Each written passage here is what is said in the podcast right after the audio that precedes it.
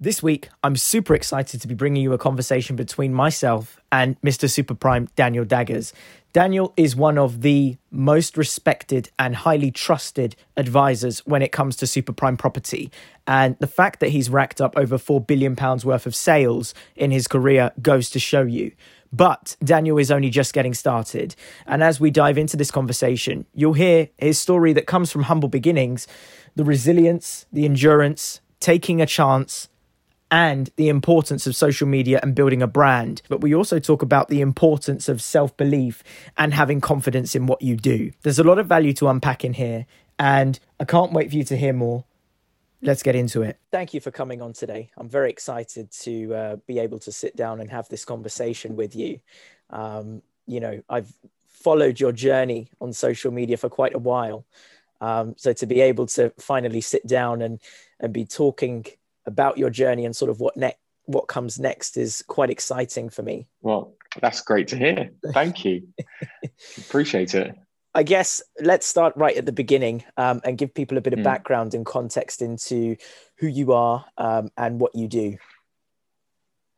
So I'm Daniel Daggers. I'm currently 41 years of age, but I don't look it. Um, at least that's what I say. Um, I am a born and raised Londoner, um, born in at Paddington um, St Mary's Hospital, and uh, raised in Westbourne Grove for three years. Then in uh, Maida Vale for another seven or eight years, and then uh, and then St John's Wood, and then other places. And uh, and I had a amazing upbringing um, thankfully had both my parents around and um, my mother's Yemenite Israeli, moved to the UK from my father, and my dad's an East London white guy. Um, and uh, and I had a really mixed um, sort of um, mixed cultural upbringing with my sort of my mother's um, Middle Eastern genes and my dad's East London attitude. So um, um, and personality, I should say. Um, and that was that. That was really it. Just didn't have uh, didn't have anything that I really wanted to get into except for being a professional footballer, like a lot of other kids in the UK further afield. And uh, I think my dad intimated on multiple occasions that I probably didn't have enough to get there. Um, I tried to make it, wasn't good enough. I had, uh, I believe I had the technical skills and the brain for it, uh, but I just wasn't prepared to smash into people and hurt people. And at the time growing up, it was about how big you were and how fast you were and how strong you were and all that sort of stuff. Technique wasn't really that important. um, it really wasn't, dude. It really wasn't. Um, and then, uh, and then I was studying, wasn't particularly strong at school, and and then fell into the work environment, quite literally, actually so when you say you fell into the work environment what what was it that happened what was it was it a case that you sort of fell first into property or was there anything that came sort of before that? No so as a, as a jewish boy growing up in london if you're not very good at school you just went into real estate because um, that's really a cultural aspect of um, of the jewish people i suppose is that uh, the kids if they don't have much of a or strong education that will push them into being a doctor or a lawyer or accountant or anything like that, that sort of profession. We just fell into real estate and we'd either do property development if we had the funds um, and was able to do that, or you would just become an estate agent. So I wanted to be a professional footballer. That wasn't going to happen. I broke my collarbone. That was the sort of nail in the coffin.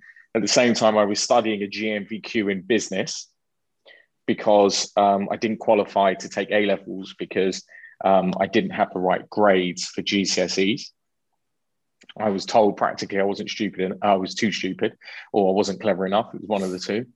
Um, and I did a GNVQ in business, and it was like turning a light on. All of a sudden, I, I could understand why people would study something because you could implement it in your in your working life, and if you did well at it, you would make money. And that sure. made a lot of sense to me. Whereas in I knew I wasn't going to be an astronaut or, or study physics and learning about um, Saturn didn't just didn't make any sense to me. And I and I in my subconscious switched off.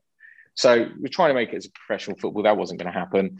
Um, and um, studied GNVQ in business. Part of that was to do a two week work experience. Went to a, an office in Maida Vale. My dad knew this little estate agency called Vickers, and I and I worked there for two weeks and licked a hell of a lot of stamps and made one coffee. because uh, I made such a bad, I'll tell you why, I made such a bad coffee because I'd never made a coffee before in my life. I made such a bad coffee that they never asked me to make a coffee again. So that's one of my biggest tips for anyone starting in business. Um, so I worked there for two weeks, then went back to to, to study the course, um, did well at it, and then went to study surveying in Neasden. And I knew pretty quickly that that wasn't for me. Understanding or you know the bricks and mortar element from a physical capacity wasn't wasn't that interesting. I broke my collarbone and and uh, and then I just went out um, gave up studying, said to my parents I wanted to earn a living and get some independence. And I didn't know what I wanted to do. My dad was a kitchen designer. So he'd go around to people's homes and he'd measure their kitchens and then he'd redesign them. So I went with an arm in a sling and I'd help my dad, you know, measure up some kitchens. And then he came home one day and said, uh, said, uh, Danny, because some people know me as Danny, said, Danny, old Stephen Vickers from Vickers and Company asked about you. Uh, and I said, okay, well, what did he say? He was the boss of the company I worked at for two weeks. And he said, what, what did he say? He said, oh, well, they're looking for someone to replace the agent there who's just recently left. And he asked whether or not you'd be interested in having a job. So I said, yeah, sure, why not? I didn't have any other opportunities. Um, you know, in life, you're told that you're not good at a lot of stuff. Yeah. Right uh, particularly if you're not good at school, you, you're you are told you're reminded every day whenever you're doing an exam or you know they're benchmarking with any grades. So I, I didn't really feel that I had much of an opportunity, right? So I had a phone interview with Stephen Vickers, and he asked me, you know, what's really important to me, and I said making money, and he said to me that's the wrong answer. Uh, um, but he gave me the job anyway. And I remember walking in one Wednesday morning, I think it was a Wednesday morning, middle of the week, and uh, Grace let me in, made sure I got there on time. It was like a 10 minute walk from my house. And, um, and then he came in at 10 o'clock. Grace was gorgeous as well. So it was like, oh, wow. And then, uh, and then I walked in the, I walked in the office and, and, um, about an hour later, Stephen came in and he literally sat me at the desk and said, There's the phone, there's the card box full of applicants, you know, people looking to buy a property. There's the drawer full of details, so paper descriptions of properties. There's the fax machine, there's the kitchen, there's the toilet. Get going. No wow. computers, nothing. And and you know, I'd never picked up the phone to a stranger before in a really simple way. I hadn't. Do you still so, do you still remember your first phone call? No, I don't remember the first phone call. Um, I remember the smell of the office. I remember the environment I was in. It was a very still environment. There wasn't much action, right? Yeah. And I stayed there for nearly 11 years, 10 years. Wow. Uh, and being a kid, I was 17 and a half. So being a, a spotty teenager, as I always say, because I still was, I remember it. I remember the suits that I used to wear, like whew, it was interesting, right? And um, I'd be sat in this room, which is about a thousand square feet, fifteen hundred square feet. There's seven of us in a semicircle, right? And I'm at the top of one side that abuts the window. It was all glass, and I was sat there from, you know, eight forty-five in the morning till six o'clock at night. Yeah. And I remember vividly every day at three o'clock my body would shut down. My mind would shut down and my body would shut down because it would, it was like I was an athlete when it came to going to school at 8:30 in the morning and finishing at 3, 3:30 and having breaks in between. Yeah. So my thinking capacity was much more narrow. Yeah. And I and I had to train myself to get to a point where I could work through through the day. Yeah. And I would catch myself, I'd be sat there like this over my book, literally like I am now. I'd be at my book and I look at the clock and I doze off like this and I catch myself before I dribbled kind of thing because I was falling asleep, right? And it would be 3.30 it'd be the time that my my mind and my body slowed down. Um, and it was the most difficult but amazing working um, learning environment. You know, I it wasn't too noisy, so I could listen to what everyone had to say. Yeah. And I realized that every time I made a mistake, I had to learn from it. Otherwise, I wouldn't earn anything. And uh, to this day, Stephen passed away sadly um, a few years back. Um, and it's still very upsetting talking about it because he was the guy who gave me my first go, right? He believed in me when, I, when you know, when a lot of people wouldn't have done. Yeah. Um, and he didn't have to. And uh, I, I, I, am extremely thankful for that opportunity. And um,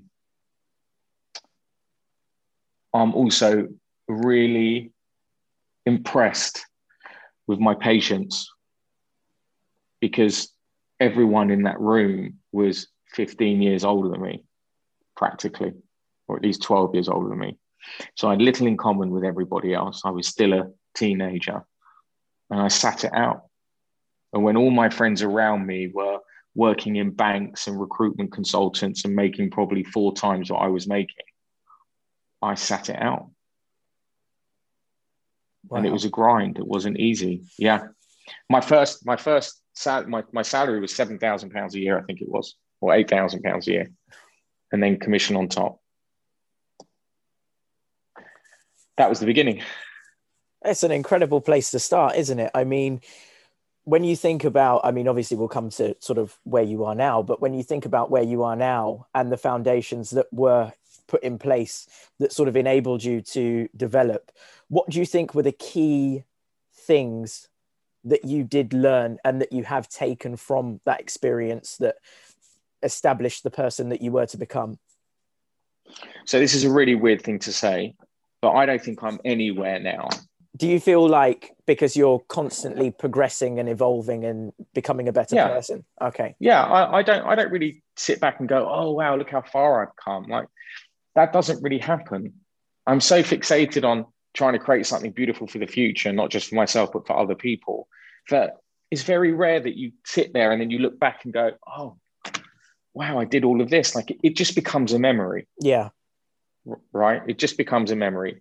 It's funny that we're doing this today because last night um, I had dinner with a friend of mine who I've known since I was six years old. Okay, his name's Aryan. I always do it in a Persian accent because he's Persian, and uh, we look relatively similar. And um, one day when I was a kid, I was walking down the road which he lived on, and his mum was walking towards me, and I was walking towards her, but it was a big distance, and she kept on saying Aryan like this, right? she didn't realize that it was it was Daniel, and I was getting walking, and then she realized it was me. She's like, "Oh, you're not Ariana." I said, "No." And uh, anyway, so it's a funny story which we reenacted last night. But Aryan's here, so Aryan knows me as Dags, right? The guy from the park that used to kick the ball about with him. Yeah, who's seen in the window for a decade working at Vickers, and the guy who, you know, had a decent right foot and um, just just the normal guy, right? And he's like, I'm so proud of you. And I'm like, no, dude, I'm proud of you. You've come to Dubai, you've got married, you've got beautiful kids. Like your brother's here, he's married, got beautiful kids. Like it's lovely, right? And there were so many reasons for us not to get on. He was Persian, like proper Iranian boy. I'm Jewish, half Israeli. There's so many reasons why the world would have told us not to get to, you know, not to be friends and we are right. And we met for dinner, and I met his brother a couple of nights ago, and they said, "Look, you know, I, I remember those days. I remember you in the office and walking past you in the office, and you know, you sat there and doing all the viewings, and um, I remember all of this." And uh, okay, there was a moment last night whilst we're having a hamburger right next to a mosque. It's meant to be the coolest spot here in Dubai. And um, you know that's probably a moment that you consider where you've come from yeah but but i am and i always have been insanely fixated of getting better at something and creating more opportunity and continuing that spiral right yeah. continuing that growth so the imagination keeps me moving forward not looking back if that makes any sense. I think that's also quite key if you were to go down the route of being a footballer because obviously you wouldn't have time to be complacent because you'd always be fixated on the next achievement and what you were going to do next. So that attitude yeah, maybe I was bestowed on you from early. Yeah quite possibly. I mean i do i thank my parents a lot because they come it's something very interesting. The more and more that i do this sort of stuff the more and more i try to understand my own psyche right um, i do want to answer your question about what did i learn from from um, from Vickers in those moments. Like I haven't forgotten about that, and this is about adding value to people listening to this. But um, I think that the first 15 years for 15 to 20 years are unbelievably crucial, right? Because if you go to school and it's not, and the way school teaches you isn't the way that you learn, right? I really struggle with spelling and grammar. You know, I'm terrible at it. I'm probably dyslexic. But I could have let environment tell me that I was stupid, right? And let me convince myself that I was, even though I wasn't or aren't, right? And just let me sit in this small environment and not think about the possibilities of what could happen. And what is really interesting, because I spend a lot of time on my own, because I'm not married, and I don't have kids yet, and I, and I, I want that to happen.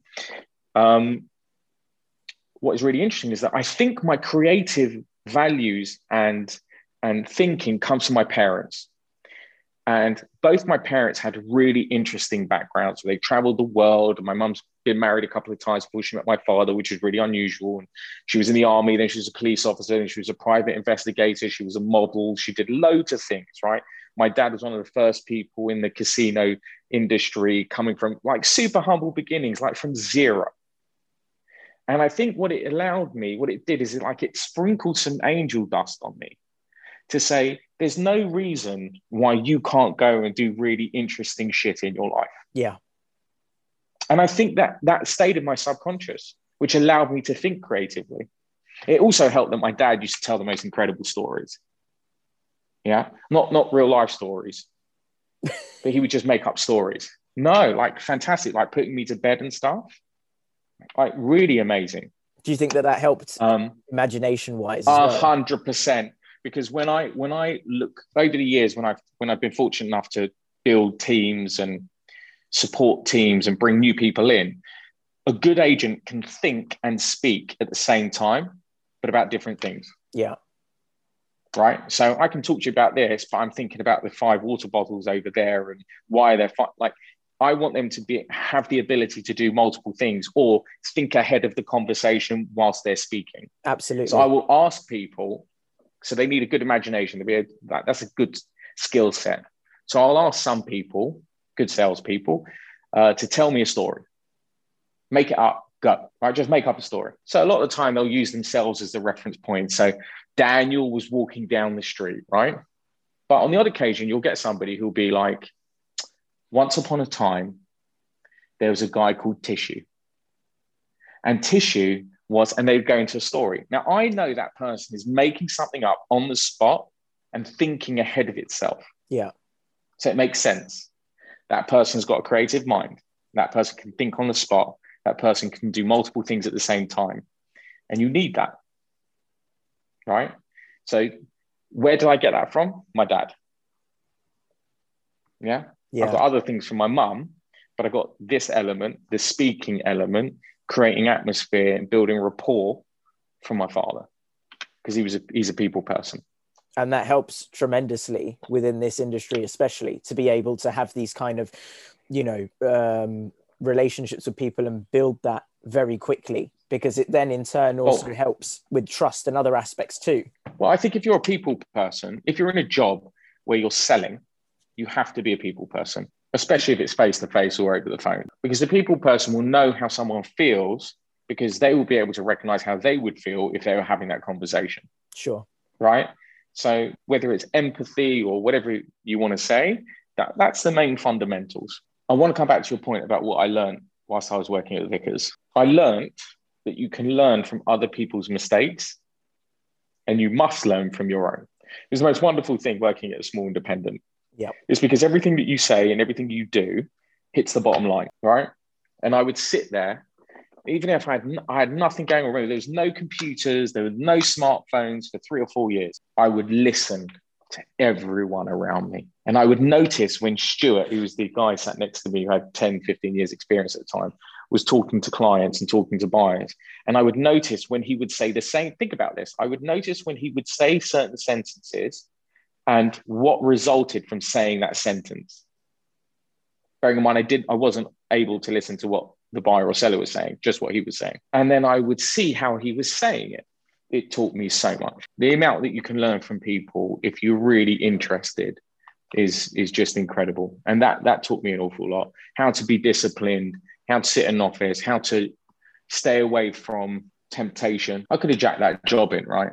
Yeah. Could have gone anywhere, done anything in the end after learning some skill sets. Sitting there for 10 years whilst you watch your friends go out and smash it. Um, I remember having a moment when I was probably about 25, 24, 25, when my friends were going out and they were making probably three or four times the amount of money. And when you're a kid, that's really important, right? I mean, it's important anyway, but when you're a kid and your friends got a nicer car than you and they're wearing, I don't know, they've got the, the newest Naf Naf wallet or what was it, Chevignon or Nikes or whatever it was. And you're like down on the tipping order when it comes to chicks not liking you because they're like the guys who are the cool guys, got all the stuff. Like it wasn't easy. And I remember being being sat there. I remember this vividly. Okay. I remember saying to myself, you know what? I think in the world, if you become excellent at anything, if you become the best at anything, you'll do really well in life. And I remember thinking about, uh, for some reason, it was um, it was a carpenter. Right. I remember thinking, for some reason, I, my mind took me to carpentry. If you become the best person at making, what was it? It was like a bedside table, and you become world renowned at making the best bedside tables, you're going to be insanely successful. Yeah. That's what I, I remember saying that to myself at 24, 25 years old and going, just stick it out. Everyone else is doing all of this and they're bouncing from this job to this job, get a higher pay packet and a golden handshake. And was like, just stick with what you are doing. Yeah. Focus on it. That's what I did. And then I saw opportunities that other people didn't. So where did the opportunity arise where you then felt like it was the right time to move on? Yeah, that was uh, one of the hardest things that I've done in my professional life was leaving Vickers because one, they gave me an opportunity where I didn't have to. Two, they were like family to me, right? I spent 10 years of my life beside Peter, Stephen, Stuart, um, Marika at the time, and, and Carmen. And uh, I remember saying to them, look, I want equity in the business, right? I'm going to drive this business forward. Um, I really want to share in it. I'm sh- I've showed my commitment. I've done 10 years, or I think it was eight years at the time, nine years. Said, I'd like to move forward. And they were stalling me. They were stalling me. They were stalling me on finance, like paying me more. I was underpaid. And then all of a sudden, the bigger businesses like the Knight Franks and the Savills of this word of this world and the Chestertons uh, and these bigger companies were starting to make inroads in these local markets. And it was more shiny and more interesting. And they got company cars and they got this and that. And it was like, hmm, there's a bigger, wider world out there. And so I put the feelers out.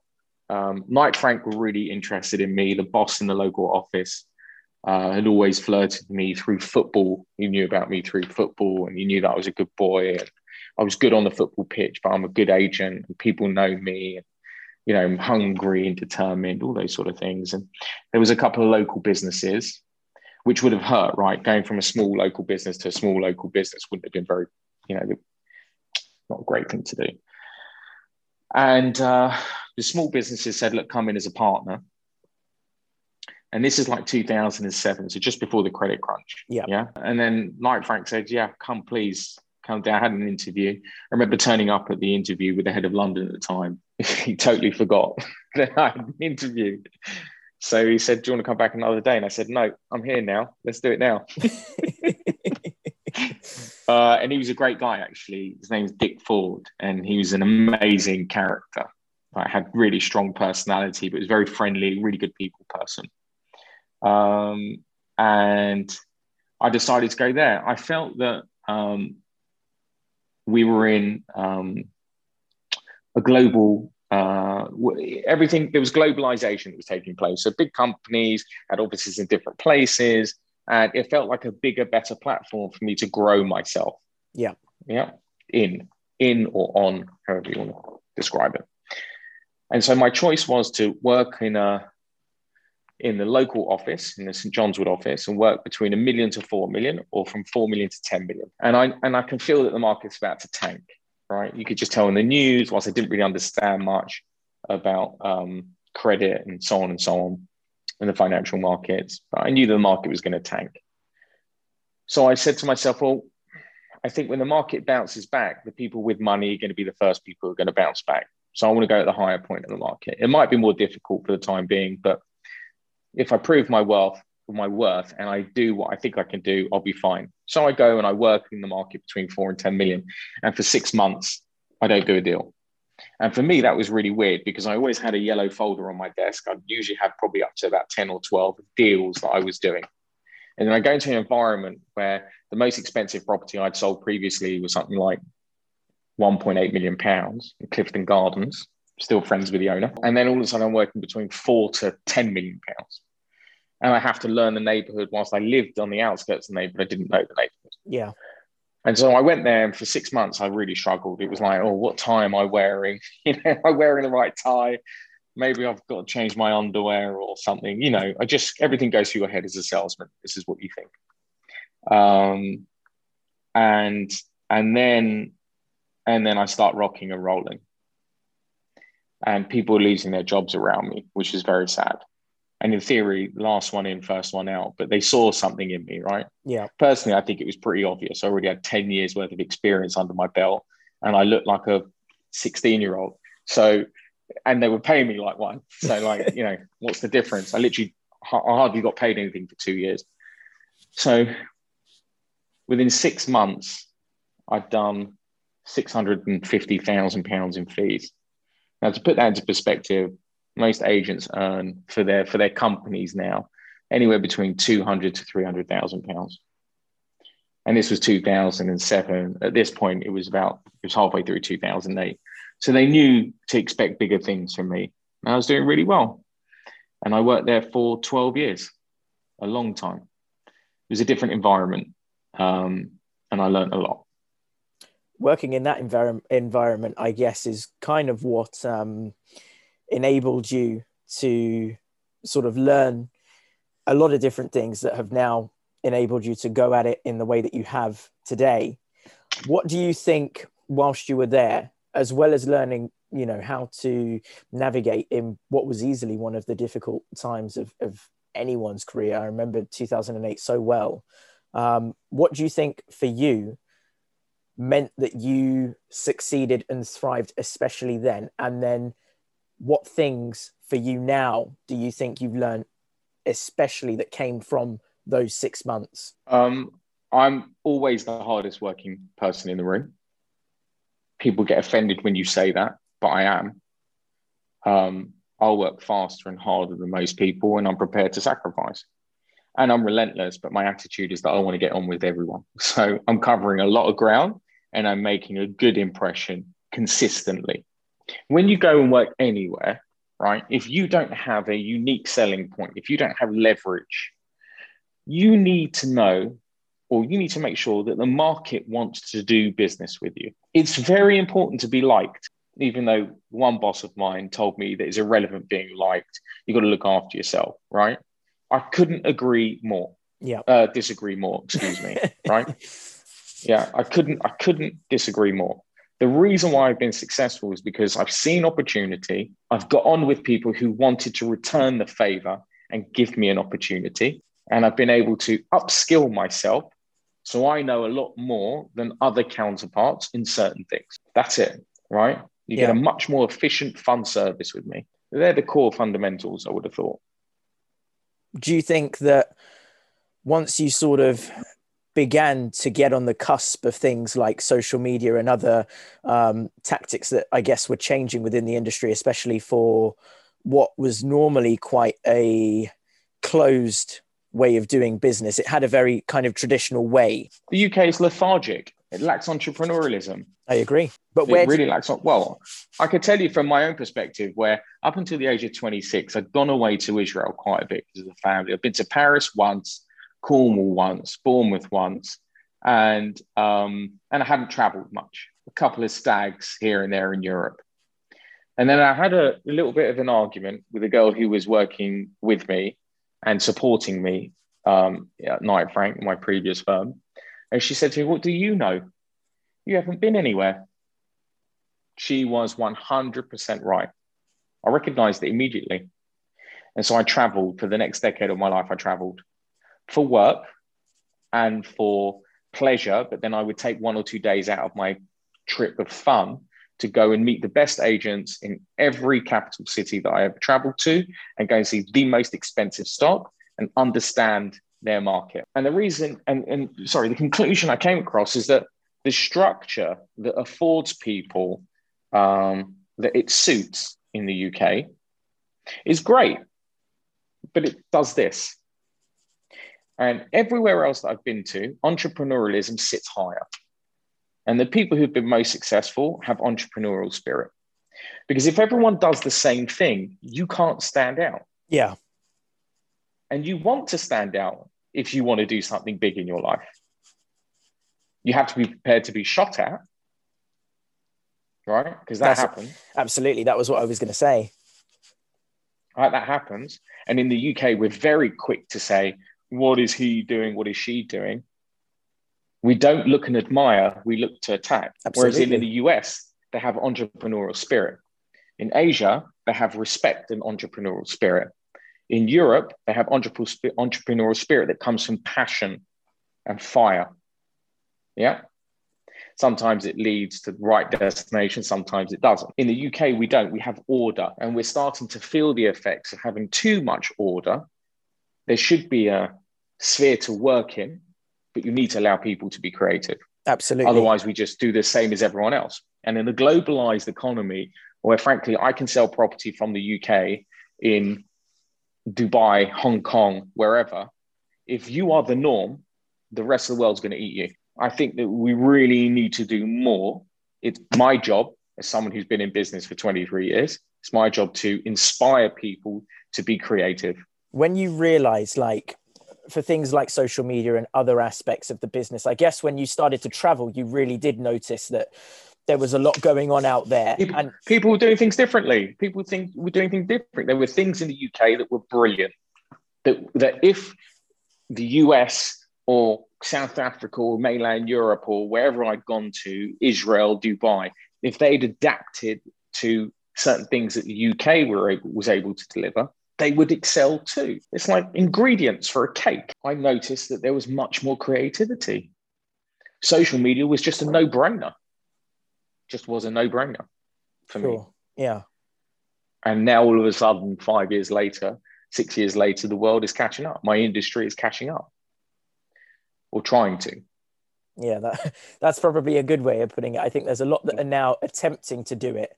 Um, but obviously, the blueprint they, changes very quick. Of course, it does. I think I've got a good steer of where I think the world is going when it comes to media and marketing and agency and property and clients and uh, psychology and stuff like that. Yeah. If I don't, I, I, this is where I need to believe in myself, right? If I don't think that I've got a good steer of where the future's going, then who does? Yeah. right. But I still look at myself as just this kid from Maida Vale. what does he know? Right. So you'll find a lot of business leaders suffer with um, where you think that you're pretending to be somebody facade. No, no, there's another word for it. It'll come to me. Now it's a really interesting time. The social media thing was a real no-brainer. Like my business is all about people. The property is the property. It's a fixed asset. That's not going to change, right? Except for the weather. That's not going to change. Well, who, who do I need to buy the property? People. Oh, I can speak to a thousand people for free every day. Well, that sounds like a good idea. Do I think like I'm a good human being and I want good for for other people as well as myself? Yeah. Okay then I need to start owning myself and start being brave. It was one of the most difficult things I've ever done. That was going to be my next question. How easy did you feel that it was, you know, making that jump and, and... it wasn't easy. You were essentially one of the first, if not the first. I, I think I was the first to do it. And, and excuse me if there's someone else who can prove that they were the first to professionalize Instagram for a real estate agent. I think I was the first, and it was frigging hard. And it was super hard one, the environment that you live in and work in doesn't necessarily agree to it because they don't understand it, because they choose not to try and understand it, um, because they're very cynical. When you grow, sometimes people don't like it when you grow. Three, we're in a culture where people get offended very easily about everything. Absolutely. But my mantra was if I'm a good boy and I am my true self over social channels and I'm doing stuff not to harm anyone else, but improve other people's lives and improve the opportunity to sell your asset. Yeah. If it's on the internet, well, then if you're putting it on the portals uh, and I've got uh, 10,000 people that follow me or interested in watching what I'm doing, then I'm helping you sell it. Right? Super simple. And um, I built an incredible following of extremely supportive people. Some not so much, but you know, I tend to lean into the difficult things in life. Okay? There must, there, but there must and, have been a lot of people who were looking at what you were doing and just thinking to themselves that you were either crazy or that you were just foolish for for doing something that was so different. Crazy, foolish, crazy, foolish, egotistical, um, cocky, all of those things. Every was, single one. Was there ever a point when you kind of thought to yourself, maybe they're right, or, or started to sort of listen to? No, you didn't at no. all. No, no, no. Hold on, no, no. I listen to everybody. This is why my skill set is so good, right? I do a lot of listening. yeah, like a hell of a lot of listening. Yeah. And I don't listen to respond. I listen to think, and then choose to respond. So, is it easy coming home every day knowing that? people are talking about you in a derogatory fashion because you're doing something different that supports other people? Of course, it's not. Nah, it's not. It's not very easy. Is it easy knowing that other people are speaking ill of you behind your back, yet to your face, they're nice as anything? No, it's not. It was very difficult. And as a single man who goes home every night, yeah, and is in his thoughts every night, it's not very pleasant at all. It was very difficult. Was it worth it? Yes. yeah. Do you think that you had to um, use the fact that you? By the way, Zach, I thank my mum and my friends who are really close to me, and a few people within the work environment who supported me. But my mum is the hardest person on the planet. She is so tough and so strong when she thinks she's right. But I got a bit of that from her too. And I thank my mum for that. My dad is soft and caring and nurturing and fun and, and, and cool and kind and all that sort of stuff. And my mum is um, powerful and strong and determined and focused, all these elements. And if it wasn't for my mum, I wouldn't have been able to survive this journey. Did you have conversations? You, did you have conversations with them and say like, you know, this is no, because I didn't want to apply. I didn't want to. I didn't want to. I didn't. I didn't want to share exactly how I felt with my parents because my parents at the time they were late 70s. And the last thing that your parents want to hear um, from their son is that he's stressing about something or he's anxious about something. I don't want to put that on my parents. I want to tell my parents that everything's all good. Don't worry about it. Your son's smashing it. He's doing a great job. He's a good boy. He's good to his friends. He's kind to the people he works with. He's super determined but he doesn't go out to wreck someone else to be better himself. That's just not your son. That's not the son you raised. Yeah. So no, I didn't want to do that. To some of my friends, my parents knew that it was a bit of a struggle every now and again. Of course they did. Did some my friends who stood beside me were incredible. Because a lot of things that people wanted to say to me that didn't have the guts to say it to me, they would say it to my friends in a negative capacity and my friends would have to stick up for me. But thankfully, the friends that I've got around me are incredible. They pull me down when I get too too high off my own supply, and they push me up when I need pushing up. Right? And they were amazing, and I thank them to this day. To this day, right? They know who they are uh, for supporting me through the difficult times. Some of them are clients. Some of them my my godchildren's parents and my other friends. Yeah. Um,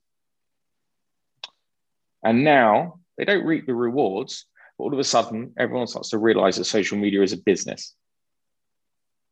And their friend had a little bit more foresight.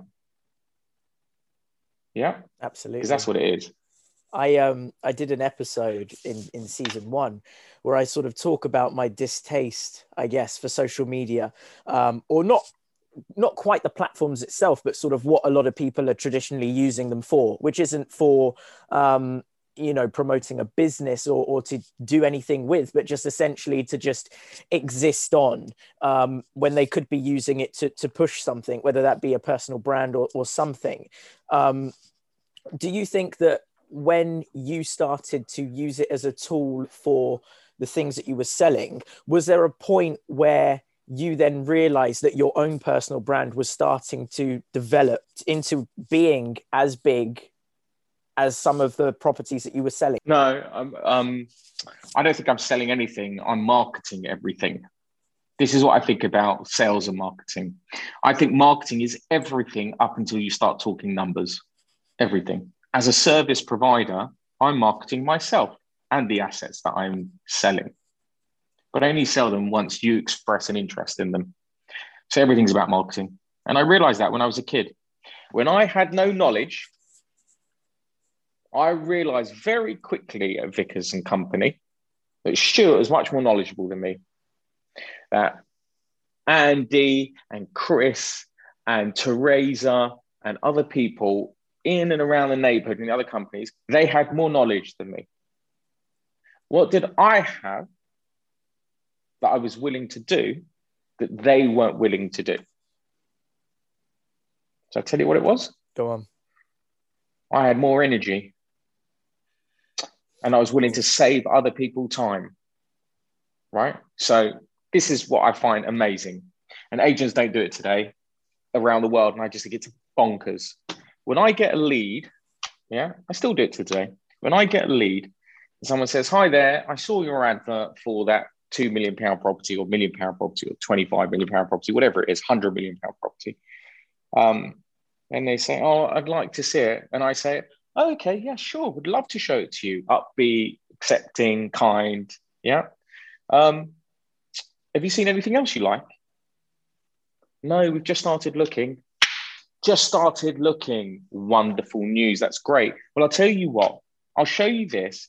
But before I do that, we'll organize it for a certain day. When you're available, we'll organize the time. Say, okay, before then, probably later today, what I'll do is I'll get a list of every other property that's relatively similar with all the other agents, you don't have to speak to 15 different other estate agents, right? They're going to give you different pieces of information and call you and text you and email you, the whole shebang. I'm going to get all that information for you. I'm going to send it to you. And if you want to see any of them, let me know and we'll do it together and I'll buy you a coffee. And don't worry, I'll pick you up. And I would take them to see every property in the first viewing. I own the market. I would show them my personality. This is Daniel. I'm 17 and a half right? I'm in the game. I'm young. I'm super hungry. I'm determined. I want to do a really good job for you. Please help me. I'd really appreciate it. I'm going to make your life easier. I'm going to run around for you. I'm going to make sure that you're not getting a million phone calls from other people, and I'm going to buy you a coffee. Meanwhile, I was earning this much money. I built a huge network of people that recognized that I was trying to make their life easier, and I'm still doing it to today. Have you still got the book? Yeah, I still got the book. It's at home. Daniel's sick. Let's tell tell tell the audience about the book. So it wasn't my idea. Uh, I'm ripping off from Stewie, who sat next to me. But Stewie had this little book. I mean, it was it was this big, and it was in tatters. And he would just put in some information whenever he sold a property. So I was like, I'm getting a book. So, so I went out and I bought this. I bought this book, this tall, skinny book. I don't know what it is, a C3 book or whatever it was, a red and black and every time I did a deal, I put the address, I put the the date of exchange when the deal goes hard, the date of completion, the name of the buyer, the name of the seller, and then the um the I can't remember if I wrote price, but the price, and then in the top right hand corner of that little element, I would just put the number of my commission, so two hundred and thirty pounds or whatever it was. And this book dates back to nineteen ninety seven, and I think the first sale was like one hundred and seventeen thousand pounds or 86,000, one of the two. I think it's 117,000. And, uh, and then it goes up right until 2007, so 10 years before I moved to my next firm. And then everything was digitized. But the great thing about that book is that like it isn't actually it's like an index of my life, my working life when I was a kid. And um, the person who sold a property through me for 117,000 pounds 18 years later 19 years later appointed me to sell a 70 million pound house. He did that because i built a great rapport with him. That is what i'm most proud of.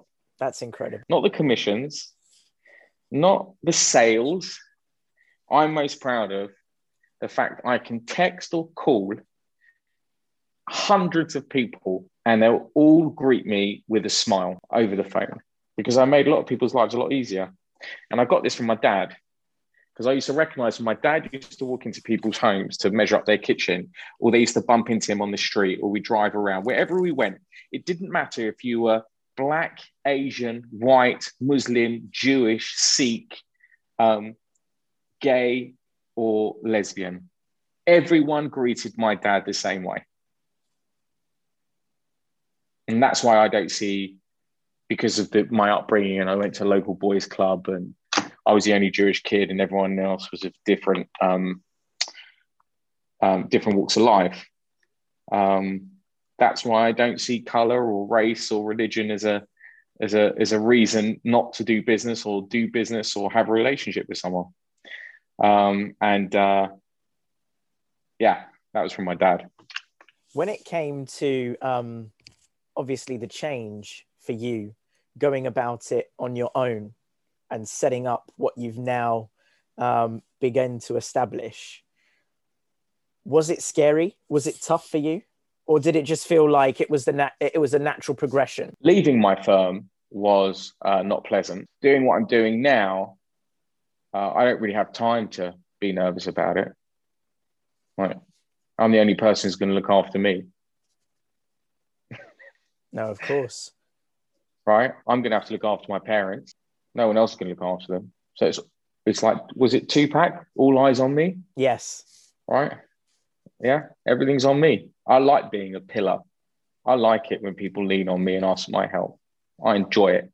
It gives me nachas, which is like a Jewish term. It gives me a good feeling when I know someone has chosen me to help them when they can choose other people. It shows that they trust me and they like me and they like my expertise all those things. So setting up the business was was uh, what I'm what I'm building now and about to build is the vision I had about five six years ago that I wanted to adopt elsewhere, but instead it's happening here. And I don't think small. I'm thinking pretty big. Where do you see the business growing in terms of where it is today to next year and then sort of five years or 10 years down the line? I think uh, business is, is going to be so much more personal than it's ever been before. Um, if you are really serious about your business and you're in the service sector, you need digital uh, footprint, you need digital handles, you need to be on them, you need to be visible. If you are not visible as a service provider, um, you lack trust because people can't get data points on you. If they can't get data points on you, how do they trust you? Um, I wrote an Instagram post that says, um, trust is built on knowing, and knowing is built on awareness. People need to know who you are, and then they need data points to, to understand whether or not there's someone that you that they trust or can trust. So, um, with that in mind, business is going to get much more personal because clients are going to follow their agents, and their agents are going to follow their clients, and in the end, they're not going to follow loads of agents; they're going to follow one or two. Yeah. Yeah, and privacy is vitally important, and you'll get that through an individual, not a big business. Also, with digital formatting, what happens is people can now find the exact person they want. They don't have to go to somebody to find someone else. Yeah. So if you went to Vickers, Stuart in my early days was much better than me. If you wanted the best service when you walked into that office, and you didn't know who was the person who would give you the best service, you'd walk into that office and you'd get whoever was free at the time. Not necessarily the person who's going to give you the best, most accurate service. Now you can find the person who will give you the best, most accurate service that has the best track record and maybe the best network and skill set. was it a case for you when you decided to go at it alone um, that it was thanks to growing the social media following that you now have and doing all of the networking that you have done and building up the report with as many people that it made it not easy. I don't want to say easy because i think that is it is still incredibly difficult to do but do you think that it made it easier in terms of what you can do and sort of the, the path that you can follow because of the trust that you've got? Sure without a shadow of a doubt. So one i can speak to 100000 people in one day over my digital channels is that powerful yes two um, I stay front of mind in a lot of my um, clients' eyes because of digital channels. And everybody is a potential referrer of business. And therefore, if I'm hitting 100,000 people um, and they speak to one person each, now I've hit 200,000 people. It's a good way so, to look at it. It's a very good way to look at it. The same way I walk, I walk in, I came to Dubai for a 10 day holiday and then London goes back into lockdown and I'm here. And I walk into a restaurant and I get my phone beeps four times, and it's four different clients asking me if I've just walked into this restaurant. And then they want to meet up with me because they've seen me on digital channels and I'm constantly in front of them. I've done 10 million pounds worth of deals here. I've brought 50 million pounds worth of property to the market. All because my clients know that I'm in Dubai, not because I've had to call a thousand of them. Are you seeing it now being a case that there's a lot of um, agents trying to eh, emulate or copy what the format is that you don't mind. I, I, don't mind. I want them to do what's best for them if it is replicate what i do and copy what i do or improve in whatever way they think they can improve then go for it i think i've got a good blueprint um and I want good for other people. I don't, you know, like uh, it's not all about me. a lot of a lot of people thought it was all about me when I was doing social media and just my life and stuff because I've got self belief. But I think people are starting to come to terms with the fact that that's not the case. I just see things in a different way. Yeah. Yeah. And when you look at stuff in a different way, people don't like it. they just don't like it, right? No, it's true. It is true. When um when you started with your Instagram to where it is today. Um, and of course, like you say, things are sort of never a finished product, so they're always sort of work in progress.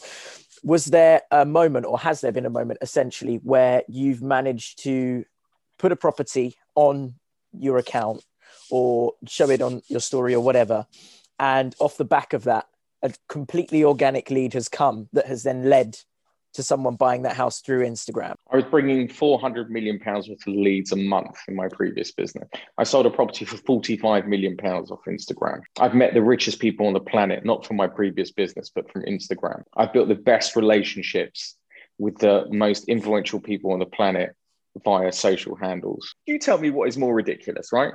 I'm going to stick 15 properties on the inside on the on the eight, 18th page of a local newspaper and put it out there and advertise it that way, right? Of which most people don't pick it up, they don't read it, they don't look at it. Not not now anymore. Meanwhile, I share it. I share to people. Okay, there's going to be some people that want to sleep with me. There's going to be some people that want to laugh at me. There's going to be no. Come on, let's be honest, right? There's going to be some people that are going to laugh at me. And there's going to be some people that are going to be really intrigued with the real estate that I think is interesting. Yeah. Right. And my views about property and where it's going, and my views about real estate and about space travel and how it impacts real estate, and my view about what agents need to do. And my, like, if you're interested in what I have to say, then great. Right. And if I'm selling this property and I put it in front of, I get between four to 8,000 people looking at my stories. Okay.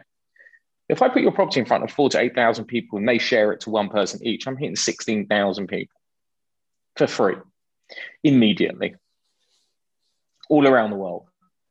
So, what would you rather do? Put in an advert where, just so you know, most super prime buyers, which is the market I work in, come from overseas. So, yeah. do you want to advertise in the local newspaper here to sell your property? Fuck no. or would you rather put it with Daniel Daggers, who understands how the ultra high net worth thinks how they move, how they buy, how they refer, and where they're spending their time, and what are they looking at and how they engage looking at it. Like, who do you? I mean, well, in that case, it's a no-brainer, isn't it? Of course, it is. That's why we're going to be phenomenally successful. And do you think that the direction that you're taking your agency in is going to become something which is going to be emulated later on down the line by other agents as well? Do you think we're going to see a rise of that? Yeah, I don't think we're going to see a rise of it. I think it's here, right? If you don't have a digital channels, you, you're you're deaf to the world. You're blind to the world. So, are people going to emulate something that's successful? I hope so. If they're emulating it, it's because it is successful, and that's okay. That's great. I'm thinking about it now, and um, and I'm just thinking about times when I bought watches, and the amount of dealers that I've then done exchanges with over DMs and when I've seen that they're selling things and I DM them and just shot them a message. So I guess in that respect, even without realizing it, I guess things are starting now to become more about. Instagram. No, they're not starting. Well, it, it's, it's, here. Been, it's, it's been, here. It's here. We're in it. but I guess it's becoming uh, my my my ex business. My ex business has hundreds of Instagram accounts, personal Instagram accounts, hundreds.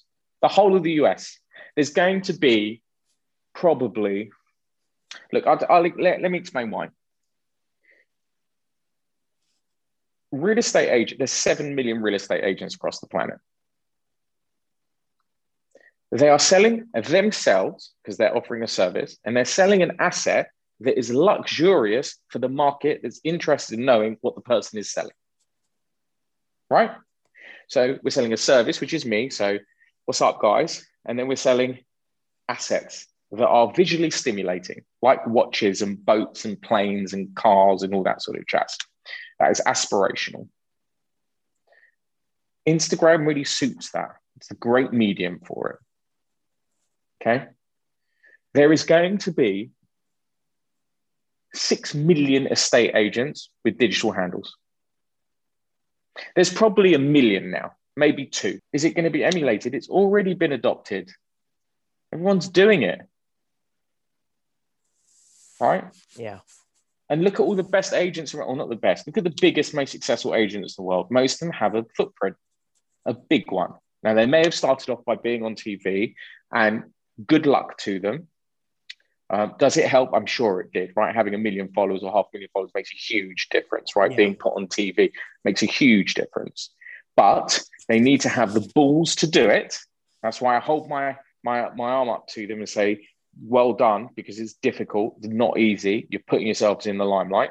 So one, they're doing it; they have to be brave. Two, they get the following, and then they become phenomenally successful because all of a sudden people start to choose the people that they want to do business with. I want to ask you, in terms now of that relationship being there, how many times would you say let, us think let's try and broaden it out has there been a case that you've had sold one property to a person then they've come back again yeah. and then they've come back again and maybe you've done four or five or six or managed a range of different properties for them as a result of that trust being there and it being a case of them being loyal to only you has there been a case where you've now built up a, a recurring theme of just people always coming back to you to do business with? Every client is a client for life. Why do you think Every that client. is? There's trust there. Solely trust. The U- the UK system, no, in skill set and charm and charisma and fun and all that sort of stuff, right? Uh, I'm not talking about me. I'm talking about just any agent in general. If I'm going to go and spend 15 hours of my time looking at a property, I'd rather do it with a friend. Of course. Or someone that I know, right? So um, and people recognize how valuable their time is. So, um, look, I think the UK system is broken. It lacks trust.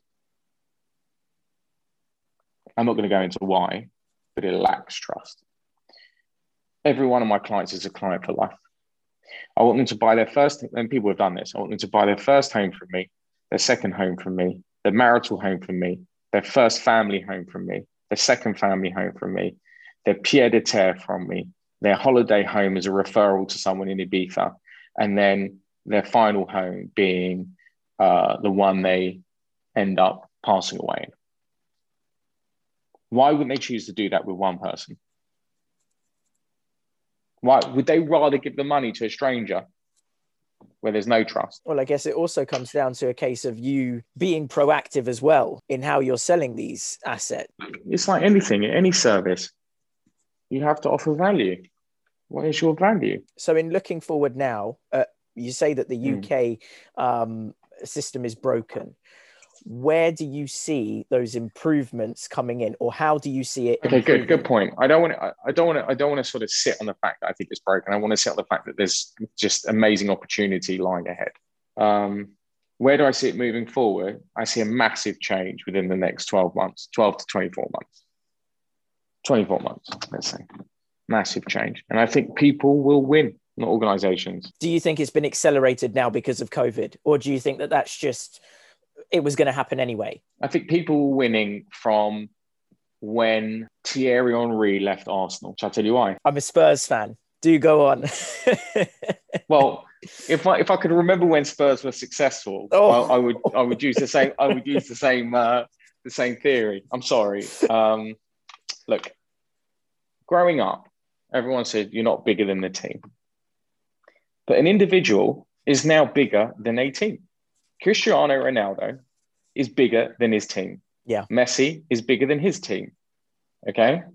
And people have power. Whether you, whether you choose to like it or you don't like it, people have power because they have influence. So when Paul Pogba decides to renegotiate his terms at Manchester United, and he's got 100 million followers that will all buy his shirt, that equates to hundreds of millions of pounds yeah, in revenue and increases the brand appeal for Manchester United, he has influence. Sure. Right? Like The Rock is the most influential man on the planet now. He doesn't need a, um, a production house, a, a movie company. He can do it himself. Why can't he create a film, put it on his digital channels, and let people download it? He has 228 million people that follow him something ridiculous, like a like a like an eighth of the world's population. That's true. we have That's to true. Rec- we have to re- listen. We have to recognize these changes. We can all bury our heads in the sand, right, and go, no, it's going to be fine. You know, I'm going to die in 30 years, 40, 50, 60 years, and I'll be all right, Jack. I'm not interested in that. Like, I want to create the future for other people. And we have to recognize change and adapt to it quickly. But also making sure we're staying ahead of the curve so that we're not left behind. Yeah. So I've never played in today's game. Today's game was yesterday's work. That's a good way of right? looking at it. That's a perfect so, way of looking at so it. So I'm always playing. I'm always playing in tomorrow. So um, the work that I do today supports my tomorrow, but my tomorrow supports the day after, right? So whatever happens tomorrow is because of the work that I've done today. So I'm focusing on tomorrow. Yeah. Yeah. As long as I work in the moment, I'm focusing on tomorrow. Looking at and then and then you can look two years ahead or five years ahead and try to think about where it could all go. Yeah. be creative. And I guess also sort of looking at where the last five years have taken you and the journey that you've been able to navigate kind of does give you an indication of where things could go um, you know in the next five years because of the trends and the changes and the attitudes and the way that people are starting to change the way of doing things. You know the behavior yeah, is different. let's let's look the behavior is very different. Let's look at a slightly different way right? Sometimes i have to remind myself that i believe i'm right and these are the reasons why maybe if I was really good at school and the teachers told me I was really good every week when I gave when I got my grades from them, I would just get on and believe because it had been drummed into me that you don't have to keep going back to think about whether or not you're right or not. Right? Yeah. So, I, whenever I thought about something enough, and I had to make a decision, it was generally the right decision. I'm not saying I have to get everything right. I've made loads of mistakes. I just don't tend to make the same mistake twice. Because you learn from them. It's very important to learn from your mistakes. Yeah. So I have to have faith that getting to where I've got to, I've had to make thousands and thousands and thousands and maybe millions of small decisions and some big decisions for other people. Companies I've worked for, clients I've worked for, um, myself. I've had to make thousands and thousands of decisions when you're negotiating on big deals, when you're structuring stuff. And I've probably got more right than wrong. So you need to have faith in that. Do you always listen to your gut? Yeah, your gut's an amazing uh, telltale. So your gut is your subconscious. I believe it's your subconscious, right? Your conscious mind can take in seven things in one go. So if you're in a foreign space and they say, close your eyes, Zach, and they said, right, tell me, give me seven um, things around us that really stick out. What's behind you? You'd pick out roughly seven to 14 things. That's what your conscious mind will show you. Your subconscious mind takes in hundreds, if not thousands. And when you make a decision, it tends to happen from your conscious mind because there's seven uh, facts or data points that you will conclude and therefore make a decision. But your subconscious, when you're about to make the wrong decision or you're thinking about it a lot, your subconscious goes in your tummy and goes, no, no, no, no, no. I've seen 100 data points that suggest you should go left, not right. That's how it works. At least I think it is. but when it came to you beginning and starting and, and putting your first listing out under Daniel Daggers Real Estate, how easy or difficult a decision was it to, to sort of make that jump and to do it in the way that you did with visual content and uh, sort of going about it in, in the way that you did, which is sort of very forward thinking. Did your gut say to you, let's just do it this, wasn't. just run with it? It wasn't forward thinking. It was obvious. Dude, I walk into really nice homes. It's taken me 15 years to get there, right? For that luxury, luxury market. If your property is on the internet and you want it sold, I'm walking through the home and I've got people who'd be interested in seeing it. I've got an interesting job for people who are interested in the stuff that I do. So I just feel myself walking around the property and I might comment on it. It's a bit of a no brainer. Or you can just get a PDF document of an asset and it says nothing and zero emotion whatsoever. Whereas when I walk through and go, What's up, guys? How's it going? right? All of a sudden you're like, oh, here he is. And I'm pointing out things that you would never even considered. Oh, there's pocket doors here. What are pocket doors? Where they save space. This is why you do it. This is how you do it. Oh, what are shadow gaps? And why do architects do that? And, you know, all these sort of things. It's infotainment. Yeah. And it was a no brainer. It really was. And obviously now there were certain you... data points. There were certain things that happened that, yeah. that that just made me lean in more. But yes. Now that you have started to build a team and grow it so that it becomes um, a, a brand in itself that is sort of, you know, far bigger than just you on your own. What were the key things that you looked for in building your team and the, and the the attributes that you wanted those people who are now part of and representing you to have? Uh, integrity creative thinking kindness determination solution driven focused and uh, and I don't care what you look like, where you come from, and uh, how you've got here, as long as you're good and you're a good person in my eyes. That's a, it's a fantastic way of looking at it because I think for so long people would be like, well, you've got to have done this and done this and had experience with this and sold this many and you know, but for you to Look, if of... you're an estate agent and your IQ is through the roof, you're going to at some point get pretty lazy because it's not stimulating you enough. My IQ isn't through the roof. My EQ is through the roof. Yeah. Yeah. And yes, I'm interested in not just selling property now. I'm interested in building a business. I'm interested in blockchain. I'm interested in um, tokenization. I'm interested in loads of things. And I think my clients like the fact that I think big, not small. Right. I can think narrow if you want me to think narrow because I've got so many data points. Yeah. But integrity is really important. Where did the um, the idea come for giving a percentage away of the profits? I've always given a percentage away. Just didn't know about it. People didn't know about it. I've been a patron of Norwood for a decade, where a proportion of my income was considerably bigger than it is now that went to them because I felt it was the right thing to do. I don't believe in the whole concept of oh let's make a lot of money, keep it to myself, spend it on stupid shit, and then uh, and then be the saddest man in, in the best car. I just don't believe that. Yeah, I think that we all have. I think, and I think it's a um, it's mainly a generation thing, but uh, I think we feel that we have to give back more. And also for your employees and people in the business as well, is it important for them to do the same thing as well? I think that we align ourselves in a nice way when we do that. This is something that's important to me, and if I if I have people around me and they gravitate towards me because we have similar ethics and beliefs, I think that's a really good thing.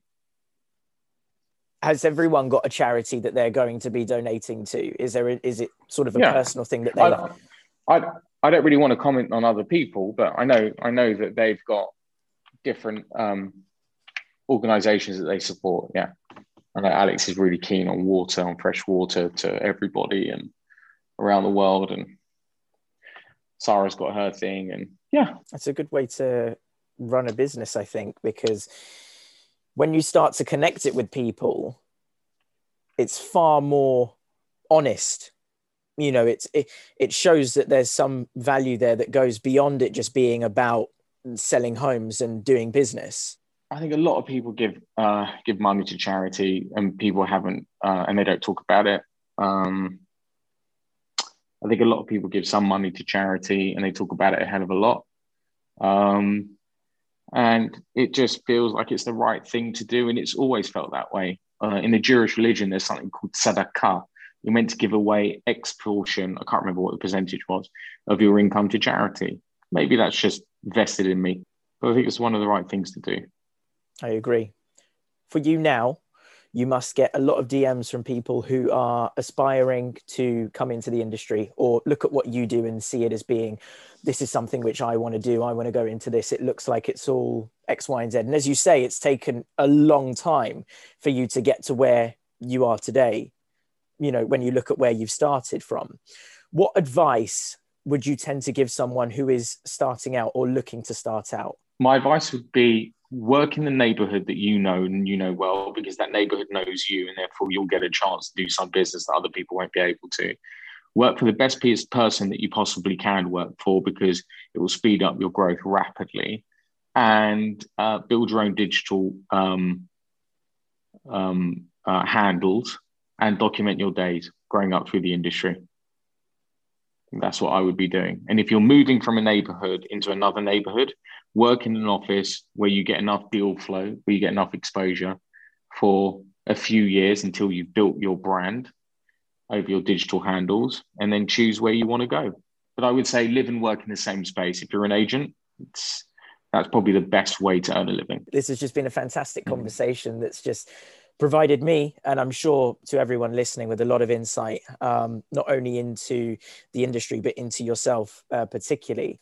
In terms of your um, your social links, uh, where everyone can find you, um, website, email, all of that kind of thing. Generally, my name, just da- Daniel Daniel Daggers over LinkedIn, Facebook, um, Instagram, Twitter. And then please, Team DDRE. That's not Team Dr. Dre. That is Team Daniel Daggers Real Estate. That would be great. uh, I guess that just leaves me to say thank you um, for coming on today and allowing um, this conversation to happen. It's been very insightful for me to be able to sit and pick your brains and understand your story, where you've come from, where you are now, where you're heading. Um, and I'm sure there's a lot of people who are either trying to imitate, emulate, or follow in your path um, that can take some value great. from this. So thank great. you. No, don't be silly. Thank you for the opportunity and the time. Um, and if anyone chooses to build social handles and um, and it supports them through their working life, then I'm happy